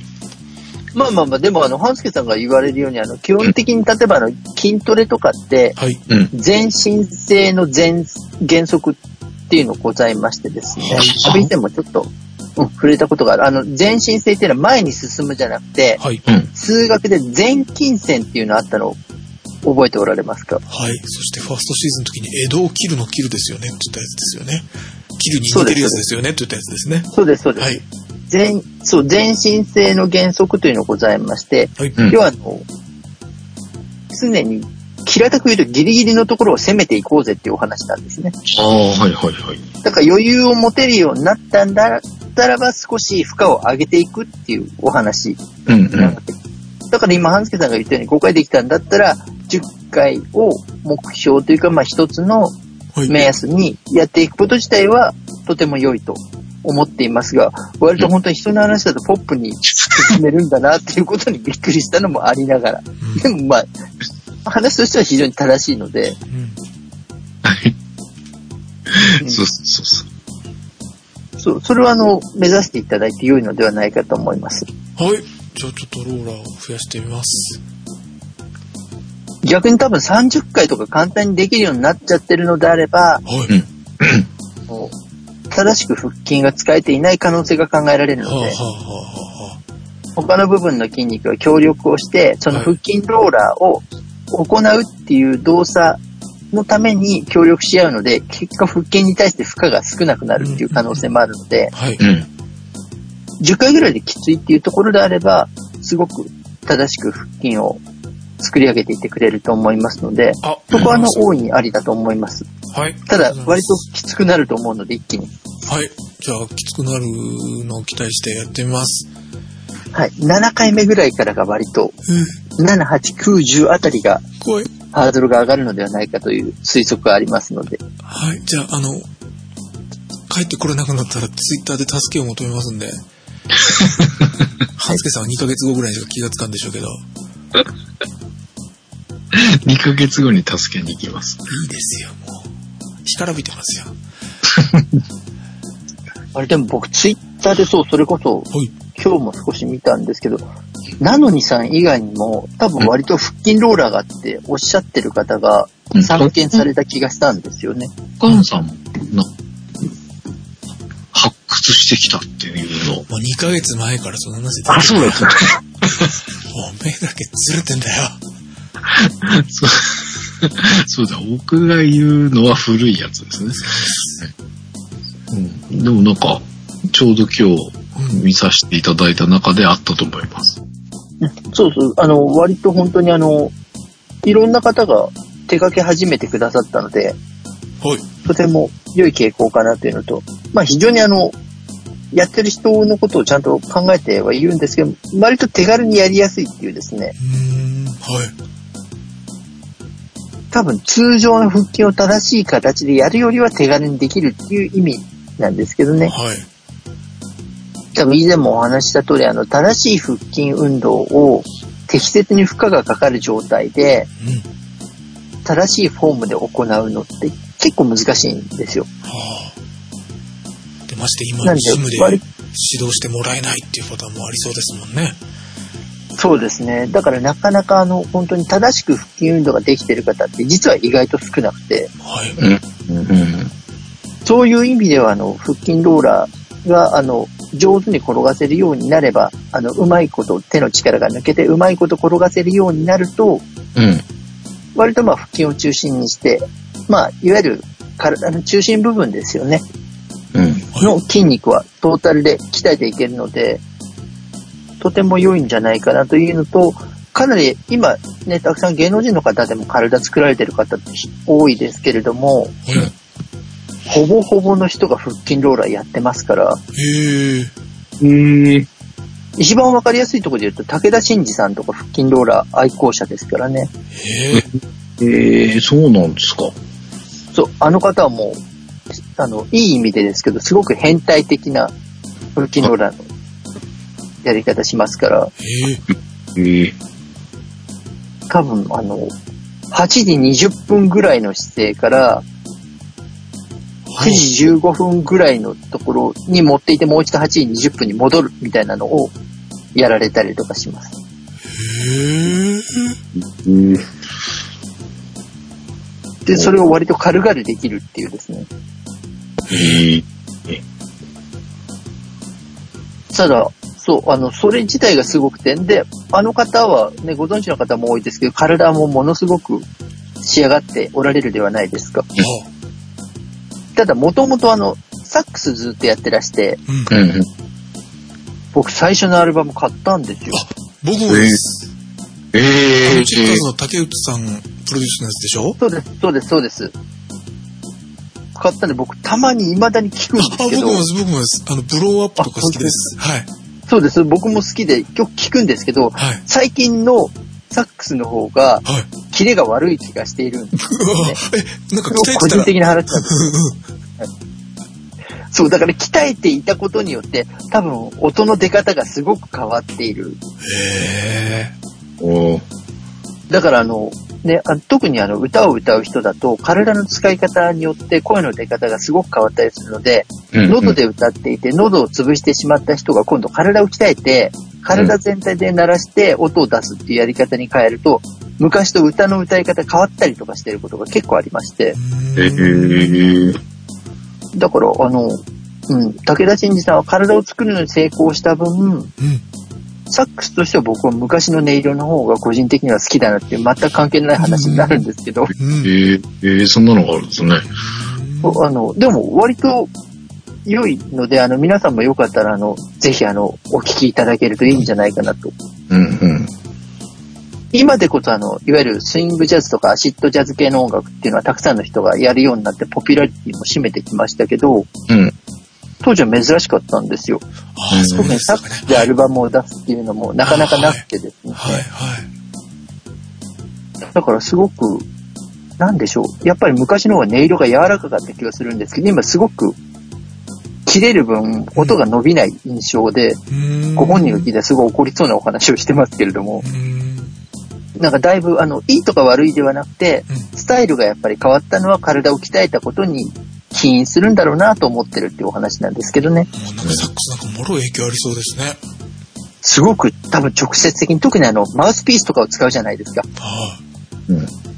で、確か、あの方はもともとあの、噛み合わせがうまくいかないところから体を鍛えるところにお話がいった方なんですよね。へえ。それで体調を大いに崩されて、で、そこから筋トレをすることで体の状態を維持するっていう話に確かなったので、ええ。へで、サックスってあの、マウスピースを使って演奏する楽器なので、やっぱり影響はあるんだろうなと思いますね。うんうんだからあの、人によっては歌い方が変わるからやっぱりあの、口の中歯列矯正とかもしたくないし、うん下手に腹筋運動とか鍛えることも必要以上にはしないっていう方もいますからね。うん。うん。だからまあ、本当にね、体によって音の鳴り方が変わるっていうかあの、多分だから喋り方っていうか声の出方とかも変わっていくんだろうと思うんですけどね。おうん。だからあの、半助さんの喋り方がある日とてもあの、キレが良くなってきたら、それはあの、すごく筋トレをした証拠だと思ってたり。あこれは筋トレしてないからこういう声なんですか？いや、あの、半助さんの声は、僕は実はでも非常にいい声質だなと思ってるんですよ、生意気にも。ええ、そうなんですかただ多分、あの、なんだろう、鍛えると、きっともう少し声のトーンは良いのか悪いのか別として変わると思います。えー、じゃあ、筋トレして、声が変わるか、実験してみます。でも相当体変わらないとこれ変わらないですよ。そこまで、そこまで追い込む覚悟が終わりですかっていう確認をしたいですけど。今なら聞かなかったことにしてあげるよ。聞かなかったことにした。そこか、そ、それは相当変わらないと変わんないですよね。そうですね。多分相当あの、鍛えていかないと変わらない。でもまあ喉を鍛える方もいらっしゃいますからね。喉の筋肉とか。へえ。それこそあの声帯が両方ぴったり同じ状態で閉じたり開いたりしないと声の出方っておかしくなるんですよ。はね、哲夫さんも当然ご存知だと思いますが。へえ。はい。なので、それを合わせるために、やっぱりあの喉の筋肉を鍛えたりとか、顎周りの筋肉を鍛えるっていうのは割とされる方がいらっしゃって。へえ。でやっぱりあの、エラの張ってる方は歌が上手っていう、あの僕の中ではあの、理論があるんですけど、ほう。うん。例えばあの、エアロスミスっていうバンドのスティーブン・タイラーだったり、あとまあ、当然あの、ローリング・ストーンズのミック・ジャガおー。まあ、その二人めっちゃ似てる気がしますね。はい。ー、あとはまああの、日本人で言うと一番わかりやすいのはあの、TM レボリューションこと西川貴教さん、多分あの方も結構張ってはいるんですけど、やっぱり歌を上手。ああ。で、あの方めちゃ、めちゃ筋トレの方ですよね。そうですね。で、あの方は多分一回、あの、やっぱりハイトーンが持ち味だったので、それによって喉を痛めて、多分筋トレで補ってるところはあるんじゃないかなと思うんですけど。だから割と、あの、本当にあの、エラの張り方というか、その顎周りの筋肉の発達の仕方と、やっぱり声の出方っていうのは相関関係割とあるなと思ってまして、へえ。じゃあ、哲夫さんが筋トレすると、音楽性が変わってくるんですか？ね音楽性が変わるかはわからないですけど、ただあの、声の調子は変わる可能性はありますよへね。ー響き方とかはえ。。うん。半助さんよりも僕のが、あの、骨がない声をしてる分だけ、ピシャーっとした声をしてる分だけ、影響はありそうというか必要な気がするんですが、腹筋ローラーと腹筋ローラーで顎をゴロゴロしたらいいんですか？ただ、腹筋ローラーで顎をゴロゴロすると、かなりあの、負傷するリスクが上がるかなと思いますので、はい。はい、できればあの、正しい使い方をしていただいて、はいあの、ただ腹筋というかあの、いわゆる体幹、胴回りの部分はい。が変はい。わると声の響き方って絶対変わるので、ほう。だから腹筋をしていくことによって、はい。結果もしかすると声の感じが変わる可能性があるなと。お実験しましょう。逆逆にそこまでいけたらかなり体は作られるっていうことになるので、はい。哲夫さんが今の声の響き方とかに、はい。ものすごい執着があるとかでなければ、ないです、ないです。目安に、はい目安にするのははい。面白いかもしれないです。あの多分、哲夫さんの耳だったら分かられる部分は非常にあると思うので、やりましょう。あ、え、い、うすごいですねあお。人のお話だとものすごいポップ無に。進めます。はい。哲夫さんの、哲夫さんの実験しましょう。人に対しても愛情がないことがよくわかりましたね。はい。そして、えーっと、先週から教えていただいたストレッチうん。なんですが、ずっと、あ、あ、あ、あ、できまして、昨日の夜、やっと一回できました。おお、はい。おめでとうございありがとうごます。ざいます。Amazon プライムを見ながら、うん。はい。途中数分間は完全にボゲーっとテレビをというか映画を口開けてボゲーっと呼吸も忘れて見ておりましたが、うん極力激しいやつじゃないものを見たつもりでしたが、一回はやりました。ほう。はい。素晴らしい。ゼロじゃなかったっていうくらいなんか毎日、ああ、忘れ、忘れとったというか寝てしまった、寝てしまったを繰り返して。なのでこれからです。はい。はい。ということで、前回ご紹介した体重が 83.0kg でした。今週は、じゃん !82.6! お0.4キロのマイナスです。おめでとうおおめでとうございますあ、あ、あ、ありがとうございます。はい。えー体脂肪率です。前回ご紹介したのが30.1%でした。今週は、じゃん。30.5。あれ？0.4%のザラです。ありがとうございまお疲れす。様です。すいません、ちょっと、はきはき喋ろうと思ったら、口の中を噛んでしまいました。いった。はい。ウエストです。前回ご紹介したのが93.4センチメートルでした。今週はじゃあ94.6。1.2 センチのザリャです。愛情はないのか。ありがとうございました。痛いです。はい。すいません。まあまあまあ。でも今回で言うと、もう哲夫さんもご自身でご承知のように。炭水化物が多いことは一つ理由に挙げられるというか、あの、炭水化物が。多かったことを、うん。なんでしょう、あの、悔いても始まらないとは思っているんですよ。いつも言うように。はい。うん。なので、あの、少なくともはい。自分で、あ炭水化物を割としっかりと食べたなと思ったら、はい。その後のお食事で、はい。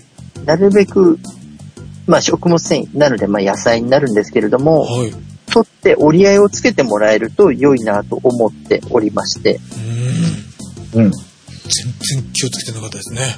はい。気をつけます。なので、まそう、あの、食べること自体はどうしても、あの、普通に暮らしていると、特に日本で暮らしていると炭水化物を食べる機会にはこと書かないはずなので、はい少なくとも食べた後に、まあ、あの、折り合いをつけられるものを食べてバランスを取る。あとは、はい。えっ、と、これはできるかどうかは全然別としての一つ提案で、まあ、はいもし皆さんもできる方がいたらぜひやっていただきたいんですけど、うんえ、キノコの炊き込みご飯。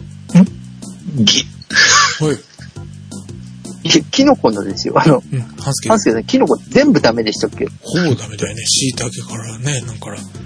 まあ、えのきしめじがかろうじてって感じですかね。そうあの、キノコで椎茸半助さん苦手なのは知ってますし、他の方も椎茸あまり得意じゃないっていう方が多いのもうん。存じ上げておりますが、はい。まあ、あの、舞茸とか、あ、舞茸ダメ。でしょうね。洗濯以上に舞茸ダメかも。あ、本当ですか？うん。じゃあ、松茸ご飯でもいいです。いや、松茸も、多分、松茸はそもそもチャレンジしたことがないかもしれない。松茸ご飯の松茸抜きぐらいがいいんでしょ？ああ、そうですね。味だけ、ふ香りだけでもね思ってたよな。ダメかも。うん。松茸はダメかもしれない。まあちょっとね、苦手な方もこうして目の前にいらっしゃったりとかするわけではあるんですが、ただあの、キノコご飯だと、要はあの、炭水化物の量を減らせるっていうメリットに加えて、はい。キノコが食物繊維が多いというところ、またカロリーが低いという点も、はい。うん。非常にだからあの、折り合いのつけやすい食べ物ではあるわけです。はい。うんうん。特にあの、噛んだりもするので満腹感も得やすいのもありますし、うんうんうん。だから好きと嫌いは別ですよ。であの、俺これ嫌いだからやろうやらないっていうのは、あの、皆さんの自由意志に委ねますので、ただ、折り合いをつける一つの提案として聞いてもらえればっていうだけのお話ですからね。はい。好きはす、ね、そあの、キノコ好きは、嫌いな人も多いけど、好きな人も多いですもんね。まあ、種類によってっていう方もいらっしゃるでしょうし、ね、今だと本当にあの、ブナシメジみたいなものとか、エリンギとか、いろいろなキノコを入れて炊き込みご飯ができたりとかしても、うんまあ楽しめるでしょうし、まあキノコの良いところっていうのはあの本当にあの食物繊維が多いところ、カロリーが少ないところ、咀嚼ができるところっていうところなんですよね。はい。であと炊き込みご飯にしてみて、例えばあのそこにこんにゃくとかもさりげなく足してみたりすると、はい。うんうん。まあ満腹感も出てくる食物繊維もさらに取れるっていうメリットもあるので、うん。はい。あと一度作ると、まああの、飽きるっていうことはもしかしたらあるかもしれないけれども、何回かそれでいけるっていうですね。うんうんいや、違う、絶対多く、美味しくて食べ過ぎちゃいますよ、僕。あ、でも多分、キノコがある程度の量入っていると、はい。お米だけをそれほどたくさん食べるということがなくなるんじゃないかと思いますな。るほど。はい。なので、まああの、はいもし、そう、嫌じゃなければ、はい。キキノコの炊き込みご飯っていうのは一つありじゃないかなと思っておりましてですね。はい。あの、僕、あの、パスタ作る時も大体キノコを入れたりするんですが、今週は、はあの、本当に、長井先生見抜かれてる感じで、あの、ちょっと、八百屋に行くタイミングを間違えてというか、あいつものタイミングで行けなくて、キノコが全然今週なかったんですよ、冷蔵庫に。自覚してたんですよ。中華丼作った時も、これ、しめし入れときたかったよね、みたいな。あと今なら、ちょっとタケノコ入れときたかったよね。でももういないよねっていう一週間だったんですよ。ペペロンチーノも本当に何もないペペロンチーノで。うんうん。なので、こまさに明日、豆腐とキノコを買いに行こうと決めてたぐらいなので、めっちゃ弱点疲れた感じで。はい。まあでもタイムリーといえばタイムリーで。あとはい本当に豆腐も、それこそあの、今バラバラになってこう、ぶなしめじみたいなのも売ってますしう、ん。それと例えばあの少し、こう、ほうれん草みたいなものを入れて、まあちょっとベーコンとか足しながらは、いレンジアップして湯豆腐とかでも、割と楽しめるお食事になるかなと思いますので、はい。ベーコン自体は結構お出汁が出るので、多分それほど味付けを濃くしなくても、他のものに味が染み込みやすいですし、多分お豆腐もそれによって食べやすくなるのではないかなというのもありまして、ほう。だからまあ応用の範囲がキノコを入れると広がるっていう。当然だからあのお味噌汁とか、キノコの具沢山のお味噌汁とかでも良くなってくるわけであ、、はい。それは、もうまさに明日しようと思ってたところです。なんでもうこれだと完全にあの、今から宿題しようと思ってたのに、あんた宿題したのって言ってるお母さんみたいな感じになってきてますがも、うしようと思ったのにっていうんですね。いや、そんなことないです。はい。てか、たでもご飯食べたいです。そうキノコ入れてもらえると、多分一番、あの、カロリーのコントロールというかな、炭水化物の入れる量のバランスが取りやすいっていうのが一番大きいなと思うのでう、んうんうんはい。だからそれこそあの、パスタにキノコを足していく哲夫さんのよく召し上がるパターンっていうのは、はい。理にかなっているわけです。ありがとうございます。というか、あの、無理して減らそうとしなくても、いつも通り一杯、ご飯一杯食べたら、キノコの分だけその分、お米が減ってて、しかも腹持ちはいいし、という感じになるという感じなんですよね。もうまさにおっしゃる通りです。あの、はいそこで多分我慢をして食べる量を減らそうと思っても、うん。どこかでその反動は来るので、はい。であればなるべく普段のお食事を普段に近い量食べながら、うん。中の食べている栄養素の割合を変えることで、うん。痩せる方向に向けたいっていうお話なんですよね。ありがとうございます。だからしっかり食べられる食材をそう選んでもらえると。良いのではないかなというので、キノコどうでしょうっていうところでですね、これでキノコのお話を連呼するとですね、ハンスケさんがすごく静かになるっていう。いや、だってそキノコが食べれん半助さんかわいそう。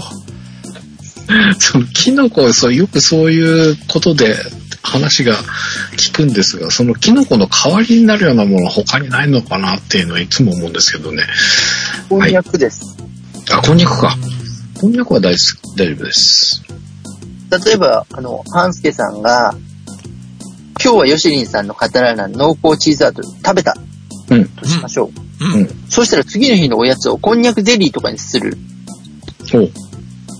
とかやっていければうん、折り合いもつきますし、あとは、例えば炊き込みご飯とかも、うんそれこそあの、五目炊き込みご飯の素みたいなのがあったりとかするじゃないですか。うん。はいまあだからそこにあの、こんにゃくを薄くスライスしたものであったりう、ん。お揚げとかを入れてあげたり、あとは味の好みはあれど、そこにおからを少し足してあげて分量を変えるっていうこともできるわけですよ。うん。他のねうんそうするとあの、多分全体的に入っていく炭水化物の量は減らせるけれども、うん。まあ、あの、大豆タンパクがいろいろな形で取れながら、うん。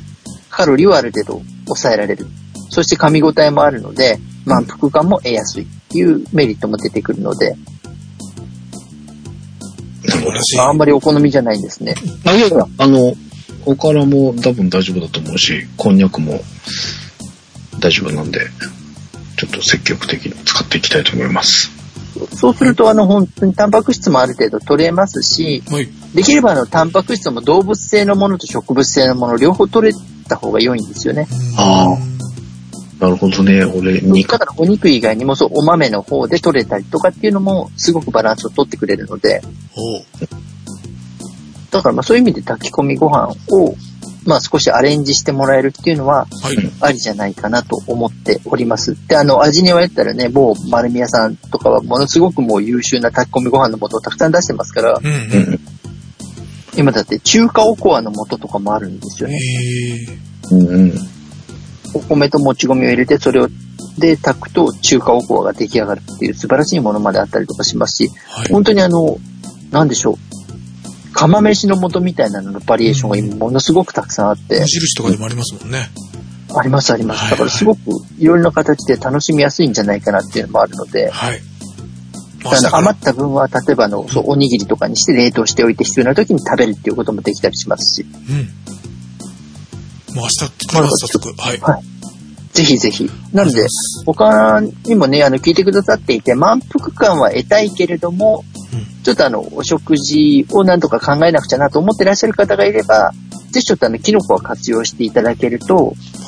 バランスの良い食事になっていきやすいですし、少なくとも食べた炭水化物を、まあ、帳消しにするに近い働きをしてくれるような食物繊維なので。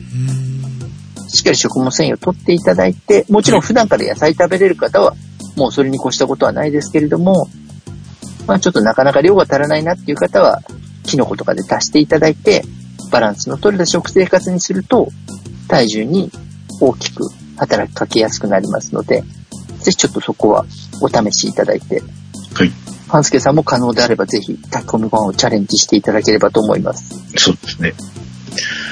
はい、私は今ま、今、今で逆に、あの、ご紹介いただいたようなか、釜飯の素みたいな炊き込みご飯の素でしか、あの、炊き込みご飯作ってなかったんですが、ちょっと気分的に、一から材料で、五目の方をやってみたい気持ちです。ええそう、それはそれで美味しいのができそうな感じがするなと思って。はい。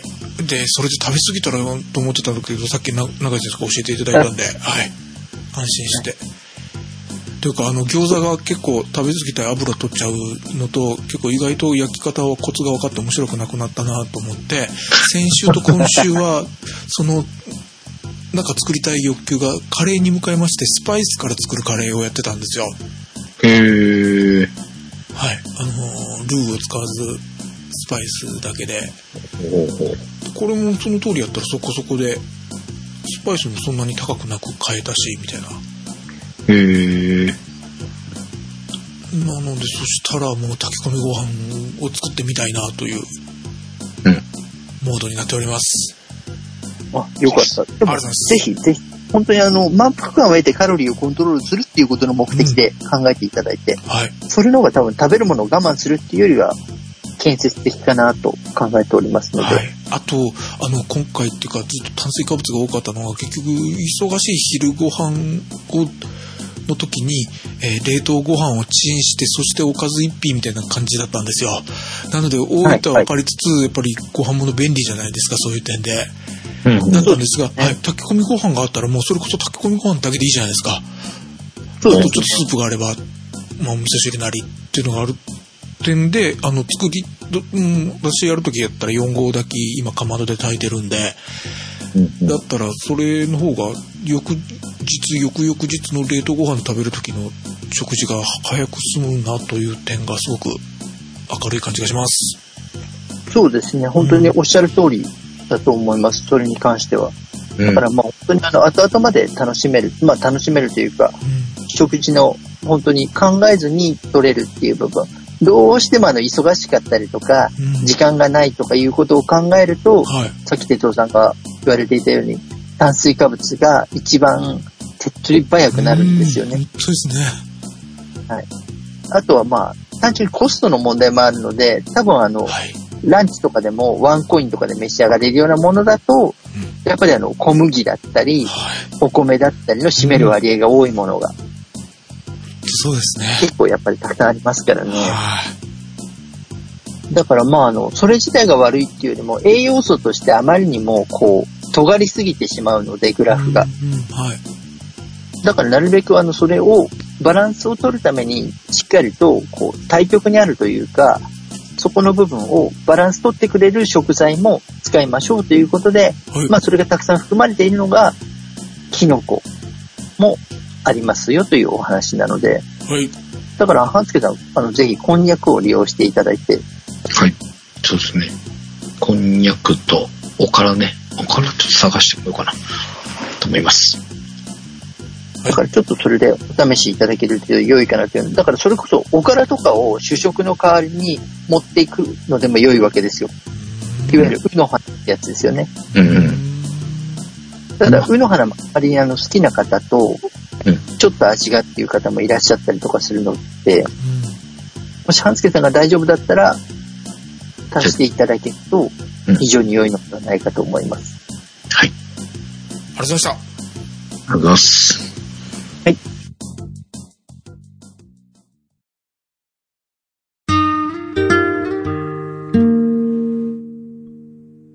ということで、来週、炊き込みご飯の写真楽しみにしております。はい。僕は、うの花とか好きなので、おから探して、ちょっとどういう風に活用するか。炊き込みご飯も、炊き込みできるから、ちょっとチャレンジしていきますので。はい。っていうか、僕はね、語られも、早く食べたいんです。ということで、お届けしました。みんなのダイエット。179回。お相手は、はずけと。鉄尾一郎と、あ長井でした。ありがとうございました。りがとうございました。ありがとうございました。